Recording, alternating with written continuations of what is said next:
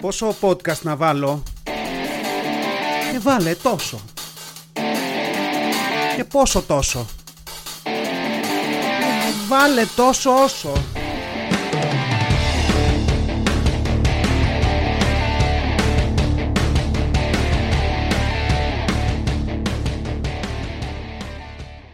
Γεια σας γήινοι, γεια σας άνθρωποι, άνθρωποι του κόσμου, πολίτες αυτής της χώρας. Όχι έτσι ξεκινάει προεκλογικός λόγος. Γεια σας λοιπόν, τόσο όσο podcast επεισόδιο 33, όσα τα χρόνια του Χριστού δεν το γλιτώνεις ποτέ αυτό το αναφέρεις στον αριθμό 33. Εδώ είμαστε, Σάββατο, ημέρα ηχογράφησης, ημέρα ψυχανάλυσης, θα πω ημέρα ψυχογράφησης από εδώ και πέρα, στα στούντιο στον Ταύρο, Άλλο ένα επεισόδιο ξεκινάει και είναι από αυτά τα καλοκαιρινά επεισόδια. Εγώ το γράφω κάπου στον Ιούλιο και αυτό θα παίξει κάπου τον Αύγουστο.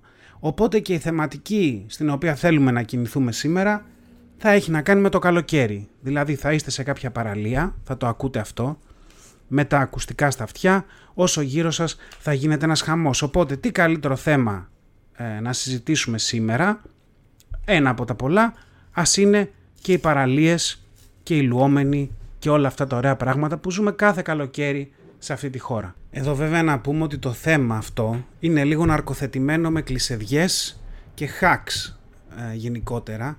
Δηλαδή υπάρχουν θέματα για τα οποία μπορούμε να μιλήσουμε και θέματα βέβαια τα οποία η αλήθεια είναι τα έχουν πει όλοι και δεν έχουν αφήσει τίποτα. Αλλά έτσι είναι. Δηλαδή και εγώ θα φέρω άλλη μία λίστα ανθρώπων που αγαπώ στην παραλία, ανθρώπων που με ενοχλούν στην παραλία και διαχειριστείτε τα και κάντε ό,τι θέλετε. Να πω εδώ ότι βρίσκομαι σε μια ηλικία και μια κατάσταση στην οποία έχω διανύσει, είμαι μεσήλικας, έχω διανύσει το, τη μισή μου ζωή, μακάρι, και έχω εξελιχθεί και σαν τύπος παραλίας. Δηλαδή έχω περάσει από το στάδιο προφανώς όπου κάποιος μου κουβαλούσε τα κουβαδάκια και με αράδιαζε στην παραλία και καθόμουν και λύσαγα. Έχω πάει στο στάδιο ε, πιτσιρίκι, μετά πιο μεγάλος, έφηβος, φοιτητής στην παραλία, ζευγάρι στην παραλία, τώρα πια ζευγάρι ανδρόγυνο με παιδιά στην παραλία, που είναι σαν το πολύ πρώτο στάδιο, απλά τώρα κουβαλάω εγώ τα κουβαδάκια των παιδιών μου και πάλι εγώ κάθομαι και παίζω. Οπότε, ναι, θέλω να πω ότι έχω μια οπτική, αρκετές οπτικές πάνω στο ζήτημα, ε, που προφανώς θα πρέπει να τις φέρω εδώ. Πρώτος και πιο αγαπημένος τύπος ανθρώπων στην παραλία είναι προφανώς η κλεισεδιά, οι τύποι με τις ρακέτες. Τους έχουμε συζητήσει πάρα πολύ. Αυτό που θα φέρω εγώ εδώ είναι δύο ατομάρες, τον έναν Θεός χωρέστον γιατί έχει φύγει από αυτό το μάταιο κόσμος, που είχαμε εδώ στον Ταύρο εμείς. Ήταν ένας που είχε ένα πρακτορείο, δεν θυμάμαι όνομα, και άλλος ένας φίλος του. Οι οποίοι τύποι με το που έμπαινε λίγο καλός καιρός, δηλαδή μπορεί να ήταν και Μάιος, αλλά σίγουρα το καλοκαίρι, βγαίναν έξω από το προπατζίδικο του πρώτου, ξυπόλυτοι, barefoot, στο απέναντι πεζοδρόμιο και παίζανε συνεχώς ρακέτες. Μέχρι το Σεπτέμβρη. Το πρακτορείο δεν έκλεινε ποτέ, αλλά η παραλία είναι μέσα στον άντρα και έτσι ο άντρας φέρνει την παραλία όπου και να είναι.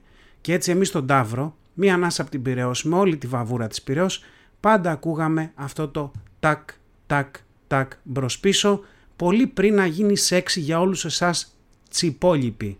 Δηλαδή εμείς αυτό το είχαμε από το 1990 κάτι θα πω. Και επειδή εμένα εκεί φτάνει η μνήμη μου, μπορεί να το είχαμε και από πιο παλιά. Ήμασταν pioneers εδώ στον Ταύρο. Υπήρχαν δύο άνθρωποι οι οποίοι παίζανε ρακέτα στο καυτό πεζοδρόμιο, ξυπόλυτη, ένα βήμα, μια ανάσα από την Πυραιός. Αλλά είναι αγαπημένοι τύποι αυτοί και είναι αγαπημένοι όχι για την ενόχληση, δηλαδή πραγματικά κάπου όλο αυτό τι με ενοχλεί και με ενοχλεί και το ένα και το άλλο και το παρόλο παιδιά είναι μια παραλία και όλοι ενοχλούμε όλους. Όλοι είμαστε στραβόξυλα, όλοι έχουμε τις παραξενιές μας, όλοι θα ενοχλούμε όλους. Αποδεχτείτε το να τελειώνουμε. Αλλά εμένα με μαγεύουν οι τύποι αυτών που παίζουν ρακέτες. Δηλαδή, έχεις αυτούς οι οποίοι είναι η μικρότερη ενόχληση γιατί είναι άσχετοι και ξεκινάνε να παίζουν ρακέτες και δεν μπορούν να αλλάξουν τρεις μπαλιές χωρίς να φύγει το μπαλάκι. Οπότε εκεί είναι τάκ, τάκ, τάκ, πλούτς. Τάκ, πλούτς, τάκ, τάκ, τάκ, πλούτς. Έτσι πάει η φάση και δεν σε ζαλίζουν και ιδιαίτερα. Αυτοί κουράζονται πάρα πολύ γρήγορα και αποσύρονται, καταλαβαίνουν ότι δεν το έχουν το άθλημα και αυτό πάει ακόμα μέχρι 4-5 καλοκαίρια, μέχρι λίγο να το βρούνε. Εντάξει. Υπάρχουν οι άλλοι, οι οποίοι είναι ο πονοκέφαλος, γιατί είναι κάτι νταμάρια άντρες γυναίκες, οι οποίοι είναι πολύ καλοί και το έχουν βρει τόσο πολύ, που δεν κουνιούνται σπιθαμία από εκεί που στέκονται. Δηλαδή, Πρώτη τους δουλειά είναι να θάψουν τα πόδια μες στην άμμο. Θάβουνε, πακτώνουν μες στην άμμο, το χώνουν το πόδι 30 πόντους μες στην άμμο γιατί ξέρουν ότι δεν θα κουνηθούν. Και αρχίζουν και χτυπάνε. Τάκ, τάκ, τάκ, τάκ, τάκ, τάκ. Λες και έχεις βάλει μετρονόμο σε ένα γρήγορο τέμπο για να κάνεις εξάσκηση στο πιάνο στην κιθάρα, ξέρω εγώ, σε ένα όργανο. Αυτό είναι. Δεν κουνιούνται ποτέ, σχεδόν καρβουνιάζουν από τον ήλιο γιατί δεν βουτάνε κιόλας. Και είναι λες και τους έχει βάλει κάποιος να σπάσουν κάποιο ρεκόρ Guinness που μόνο αυτοί ξέρουν. Δηλαδή, μόνο αυτοί είναι aware αυτού του πράγματος. Όλοι οι υπόλοιποι δεν έχουμε καταλάβει γιατί κάθονται και ταλαιπωριούνται επί τρεις ώρες, ας πούμε, θα μένει μες στην άμμο να παίζουν ρακέτες. Περιμένουμε απλά κάποια στιγμή να βγουν 7 τύποι με κορδέλες από κάπου και ένα βιβλίο και ένα, αυτό, ένα certificate και να τους πούνε συγχαρητήρια μπήκατε στο βιβλίο Record Guinness, ας πούμε. Αυτό. Αλλά ο πιο εκνευριστικός τύπος, αυτός που με εκνευρίζει και το λέω, είναι αυτοί που παίζουν ρακέτες και παίζουν λες και είναι οι Harlem Globetrotters. Για όσους δεν ξέρετε, Harlem Globetrotters είναι μια ομάδα επίδειξης στο NBA, στο αμερικάνικο μπάσκετ, οι οποίοι είναι παίχτες που κάνουν φαντεζή κινήσεις κλπ. Δίνουν κάποια exhibition matches, δηλαδή παίζουν κάποιους αγώνες επίδειξης κατά κύριο λόγο και κάνουν χαβαλέ και, και πράγματα περίεργα που δεν τα βλέπεις σε κανονικούς αγώνες μπάσκετ. Αυτοί υπάρχουν και στις ρακέτες. Δηλαδή είναι αυτοί που ξεκινάνε να παίζουν και έχουν μια ικανότητα, αλλά και δεν έχουν.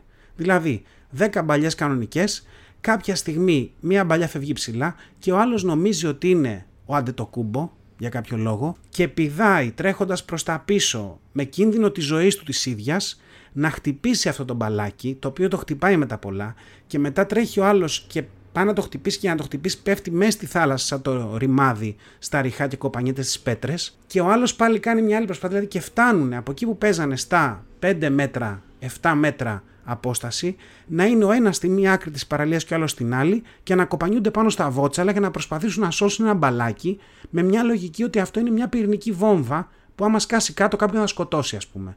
Και το μόνο που καταφέρνουν βέβαια είναι να τσαλαπατάνε όποιον κάνει το λάθος να είναι εκεί στα ριχά ή να προσπαθεί να μπει, να βγει από τη θάλασσα ή τα παιδάκια που παίζουν με, τους, με τα κουβαδάκια τους, ας πούμε, και μένα μαζί βέβαια. Άλλος τύπος τύπου παραλίας που επίσης είναι εκπληκτικός, είναι στο όριο της ενόχλησης, είναι αυτό το που τώρα γίνεται τελευταία και το έχει πιο πολύ νέα γενιά νομίζω, μπαρμπαδοκουβέντα alert, που είναι κάποιοι παιδί που σκάνε στην παραλία με το ηχιάκι τους. Το οποίο it's ok. Δηλαδή, εντάξει, φαντάζομαι ότι όταν τα ηχεία γίνονται πολλά, νιώθεις ότι είσαι σε, μπιτ, σε μπιτσόμπαρο στη Μύκονο, ας πούμε, και βαράνε όλα. Σε μια χαμηλή ένταση το παλεύεις.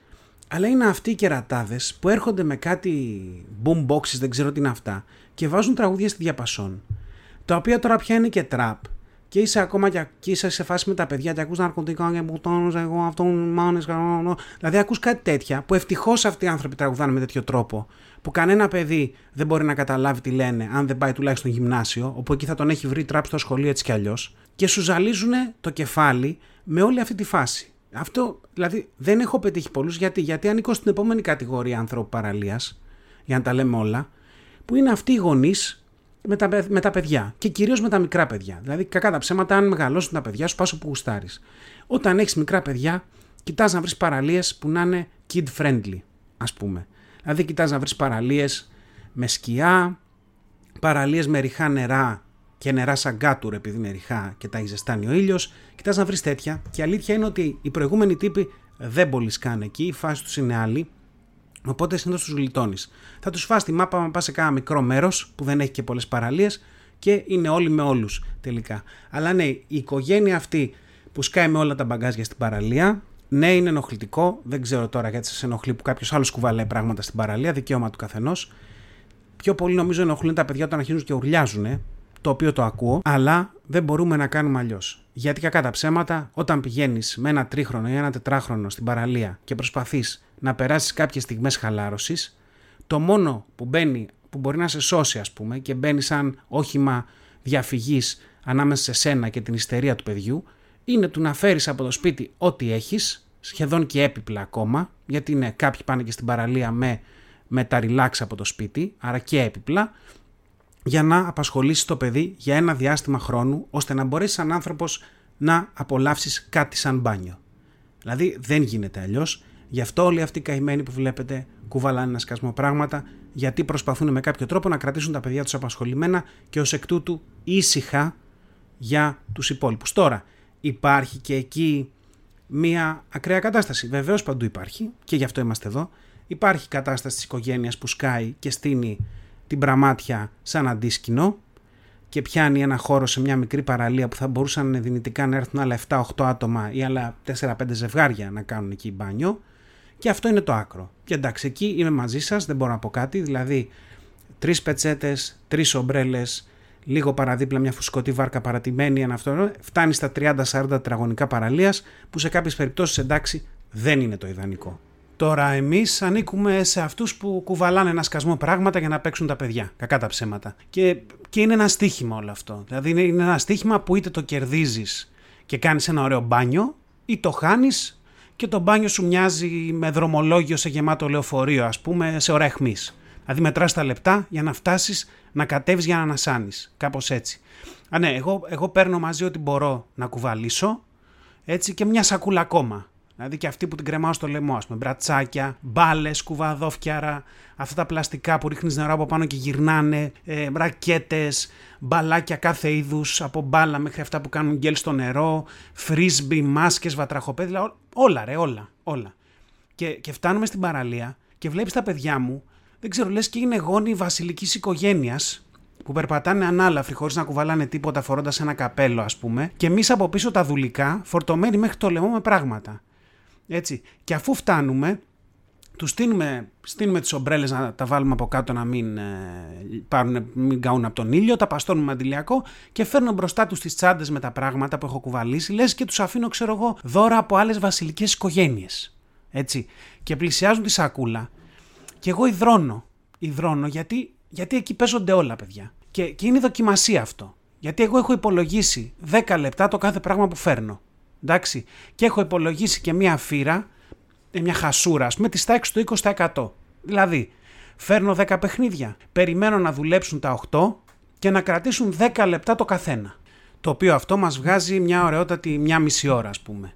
Και μισή ώρα που θα κάτσουν να τσιμπήσουν κάτι, δύο ώρες μπάνιο. Δηλαδή, τούφα, γίναμε.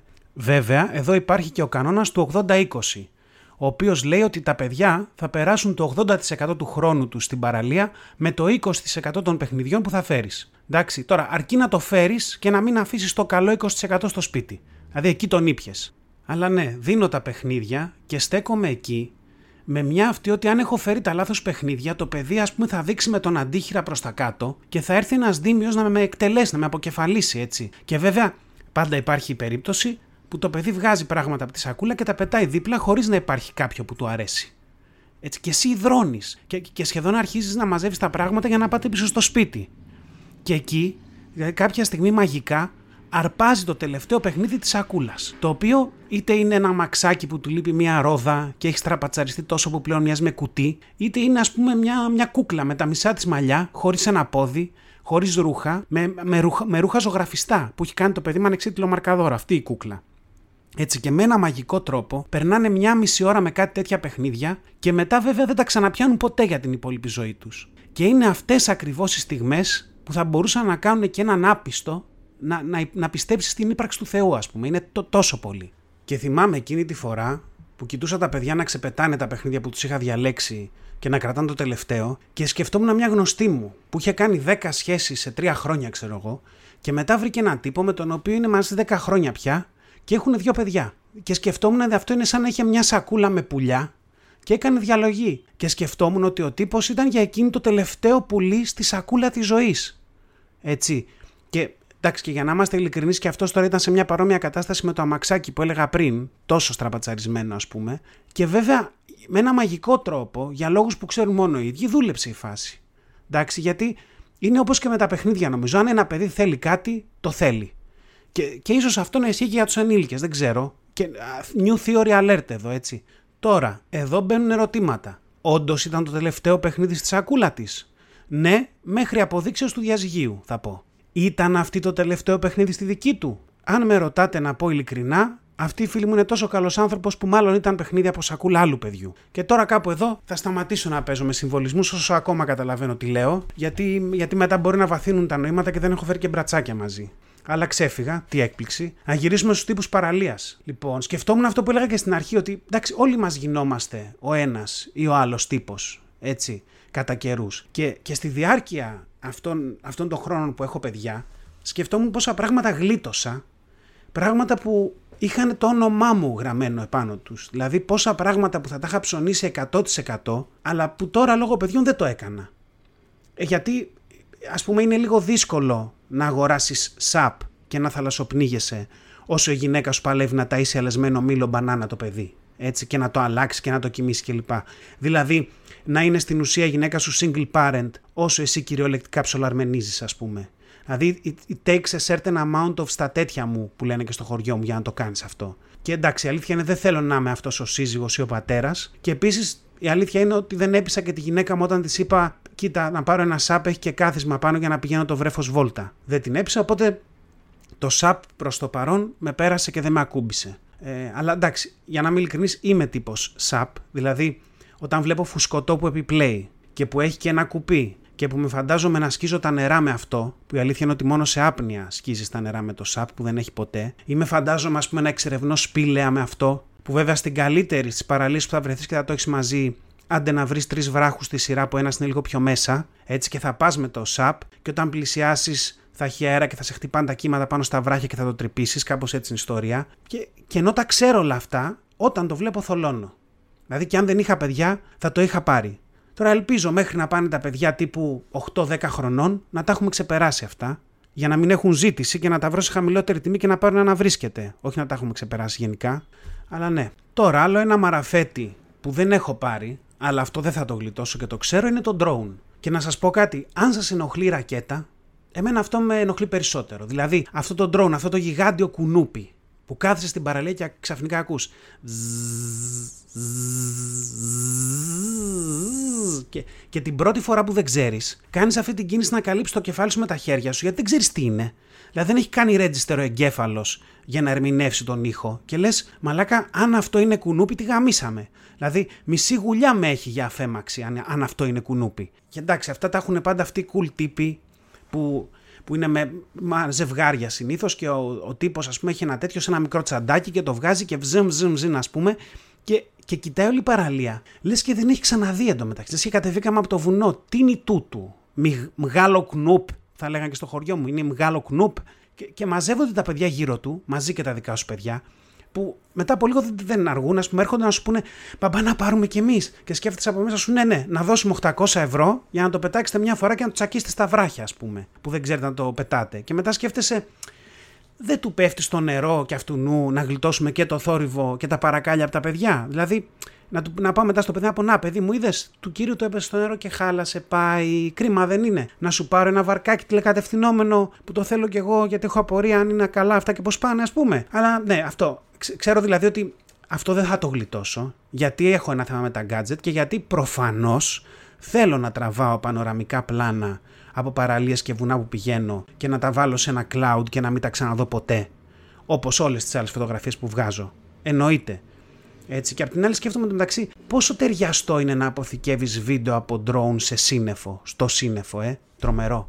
Οπότε είναι και αυτός ένας καινούριος τύπος παραλιάκια που έχουμε βρει, αλλά γενικά παιδιά, εντάξει, να το κλείσουμε κάπου εδώ αυτό το θέμα, ας είμαστε λίγο λιγότερο γκρινιάριδες. Αυτό θα πω. Και θα το πω στον εαυτό μου πρώτα απ' όλους. Δηλαδή, είναι οι τύποι παραλίας, όλοι αυτοί υπάρχουν, όλοι αυτοί είμαστε κι εμείς οι ίδιοι κατά καιρούς και ενοχλούμε και ενοχλούμαστε εκπληκτικά και ας ψάξουμε λίγο την πλάκα μέσα σε όλο αυτό, ακόμα και στα παιδιά που ουρλιάζουν λες και τα σκοτώνουν γιατί ο πατέρας προσπαθεί επίμονο να τα μάθει μπάνιο ενώ δεν μπορεί να αντιμετωπίσει το γεγονός ότι εντάξει και αν δεν είναι ακόμα έτοιμα να κολυμπήσουν στα τρία μόνα τους χωρίς μπρατσάκια ας περιμένουμε ένα-δύο καλοκαίρια και προσπαθεί το παιδί να το βάλει να κολυμπήσει και νομίζω θέλει να το πνίξει κατά βάση εκείνη τη στιγμή ας τα αφήσουμε όλα αυτά στην άκρη και ας χαρούμε τις ελληνικές παραλίες χωρίς σκουπίδια, χωρίς πλαστικά σε θάλασσες και ακτές, για να χαιρόμαστε όλοι μας και αυτό το καλοκαίρι. Κάπως έτσι το λέγει ο Πελεκάνος, αυτός τι ήταν, πελαργός. Αυτά από τις παραλίες για σήμερα.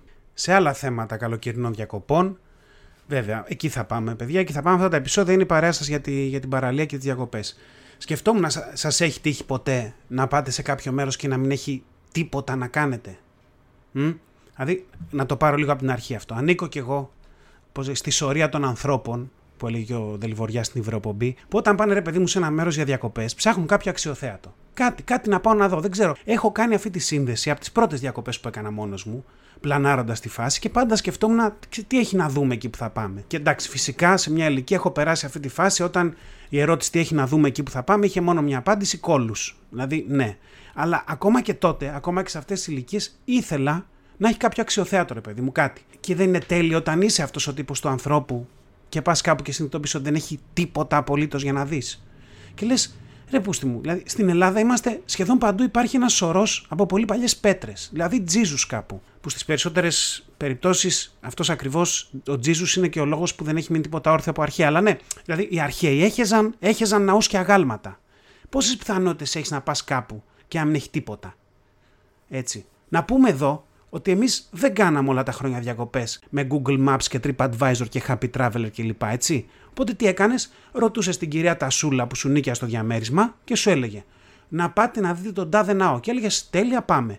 Και έφτανες εκεί και δεν είχε τίποτα. Δηλαδή, δηλαδή είχε που ήταν μια πέτρα πάνω σε μια άλλη. Αυτό. Δύο πέτρες. Και, και κάπου δίπλα τους πάντα μια πινακίδα μιλιοκαμένη, πληρωμένη από κάποιο ευρωπαϊκό κονδύλι, που αν διαβάζετε ακόμα έχει ένα γραφιστικό του πώς ήταν ένας ναός που ήταν εκεί που το κοιτάς.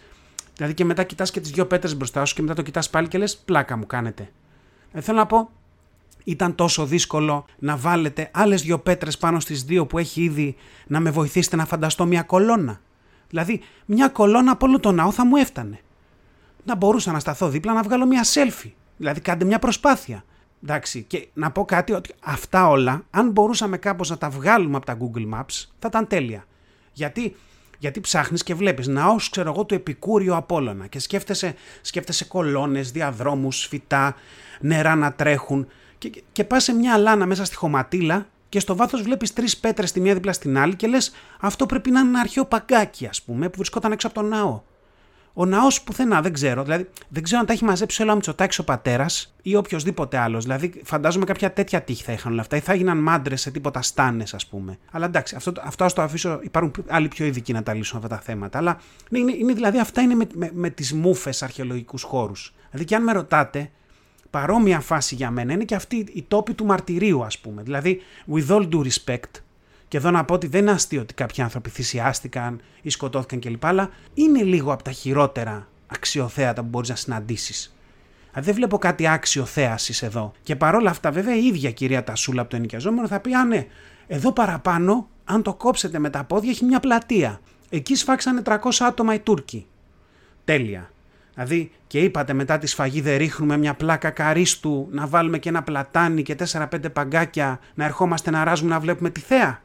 Μ; Και πας και είναι κλασικά μια στήλη τσιμεντένια αντιμένη με πλάκα καρίστου και αυτή με μια επιγραφή πάνω που λέει εδώ την τάδη ημερομηνία σφαγιάστηκαν 300 γυναικόπαιδα. Και λες, εντάξει δεν πειράζει θα αποστάρω καλύτερα τις δύο πέτρες από το ναό στο Instagram. Αυτό. Δηλαδή πραγματικά δουλεύεις όλο το χρόνο σκίζεσαι, κλείνεις κάπου να πας να χαλαρώσεις για λίγες μέρες και ψάχνεις ένα αξιοθέατο να πεις: Είδαμε και αυτό. Και πας κάπου που έχει πεθάνει κόσμος. Θα θέλω να πω, γιατί δεν πάμε απευθείας, ας πούμε, σε ένα νεκροταφείο. Έτσι. Τα οποία, τα οποία νεκροταφεία από την άλλη, πόση πλάκα που σε κάποια χωριά τα έχουν στην είσοδο. Δηλαδή το οποίο είναι φάση καλώς ήρθατε στα βακαλέικα, ξέρω εγώ. Μπούμ, πάρε και το νεκροταφείο τύπου καλώς ήρθατε και καλό κατεβόδιο, ας πούμε. Ή ξέρω εγώ, καλώς ήρθατε, εδώ θα γίνει ο τάφος σας. Ή καλώς ήρθατε, να, και ορίστε από εδώ, έφυγαν για κάπου καλύτερα. Δηλαδή κάπως έτσι είναι αυτά τα νεκροταφεία στην είσοδο των χωριών. Και τελικά μετά από όλη αυτή την κουβέντα έρχεται μια θεωρία. Έτσι αναπόφευκτα. Και μια θεωρία που έχω είναι ότι αν βρεις ενοικιαζόμενο με κάτω από 70 ευρώ, μάλλον είναι σε περιοχή που τα μόνα αξιοθέατα είναι οι ανύπαρκτοι αρχαίοι ναοί και οι τόποι ομαδικών ανθρωποκτονιών, ας πούμε. Ή το άλλο τέλειο που έχουν σημεία με θέα. Δηλαδή, αυτό είναι η κοροϊδία του αξιοθέατου. Είναι, ας πούμε, η ίστατη λύση, the last resort, τύπου Συμβούλιο Τοπικών Αρχόντων Μαλάκες δεν πατάει άνθρωπος, δεν έχουμε τίποτα να δούνε. Τι κάνουμε, πείτε ιδέες. Δηλαδή και πετάγεται κάποιος και λέει να βάλουμε τρία παγκάκια στη μεγάλη στροφή πριν την είσοδο του χωριού, να σταματάνε εκεί και να κοιτάνε από που ήρθανε. Προς τα πίσω. Δηλαδή αυτό είναι ακριβώς. Θέλω να πω, είσαι έξω στη φύση. Όλα σχεδόν είναι σημεία με θέα. Με κάποια θέα. Τι το ξεχωριστό έχει αυτό το συγκεκριμένο. Που κιόλας, δηλαδή δεν να πεις ότι έχει κάποια υποδομή εκεί. Γιατί θα περίμενε κανείς λίγο γκαζονάκι, τρει-τέσσερι ξέρω εγώ πέργολες εκεί αυτές κυκλικές να κάτσει να κάνει ένα πικνίκ, ε, κάνα, κάνα κιάλι ας πούμε να, αυτά με τα κέρματα. Τώρα αυτά είναι δικά μου, αν, αν έχεις δει πολύ αμερικάνικο σινεμά είναι αυτά, αλλά τέλος πάντων κάτι. Δηλαδή, όχι δύο παγκάκια, και το πολύ ας πούμε ένα καλάθι σκουπιδιών το οποίο είναι πάντα γεμάτο σε τρία τετραγωνικά χώρου πάνω στη στροφή του δρόμου έτσι το οποίο δίπλα έχει και τρία εικονοστάσια εικονοστάσια από όλους όσοι έφυγαν στη στροφή για κάπου καλύτερα και είναι θαμμένοι στο νεκροταφείο που είναι λίγο παραπάνω πριν μπει στο χωριό. Μαγεία. Δεν ξέρω, ναι. Δεν έχετε, πάντως δεν έχετε παράπονο. Ξεκίνησα να συζητάω για διακοπές και έχουμε πάει ε, καλοκαίρι με, με όλο το θανατικό μαζί, όπου, όπου η φάση σήμερα είναι, είναι τόσο ψόφο, όχι τόσο όσο. Αλλά ναι, έχω αυτό το μικρόβιο. Και αυτό το μικρόβιο τελικά του, του, του, να ανακαλύπτεις, ας πούμε, πράγματα όπου πηγαίνεις. Το οποίο είναι και λίγο ηλίθιο, αν θέλω να είμαι ειλικρινής. Γιατί, γιατί από την άλλη σκέφτομαι, αν αυτό το μέρος, το κάθε μέρος, είχε πράγματα να δω, θα γινόταν μάλλον δημοφιλής προορισμός. Και θα γινόταν της τρελής και μάλλον δεν θα είχα λεφτά να έρθω να κάνω διακοπές εδώ. Άρα δηλαδή δεν έχει, δεν έχει τίποτα το φοβερό να δω και είναι εξ αρχής αυτός ο λόγος για τον οποίο μπορώ και έρχομαι εδώ. Δηλαδή είναι μια φάση η κότα έκανε το αυγό ή το αυγό την κότα. Κάπως έτσι είναι. Α, ναι. Αυτά για σήμερα. Ε, τόσο όσο επεισόδιο 33.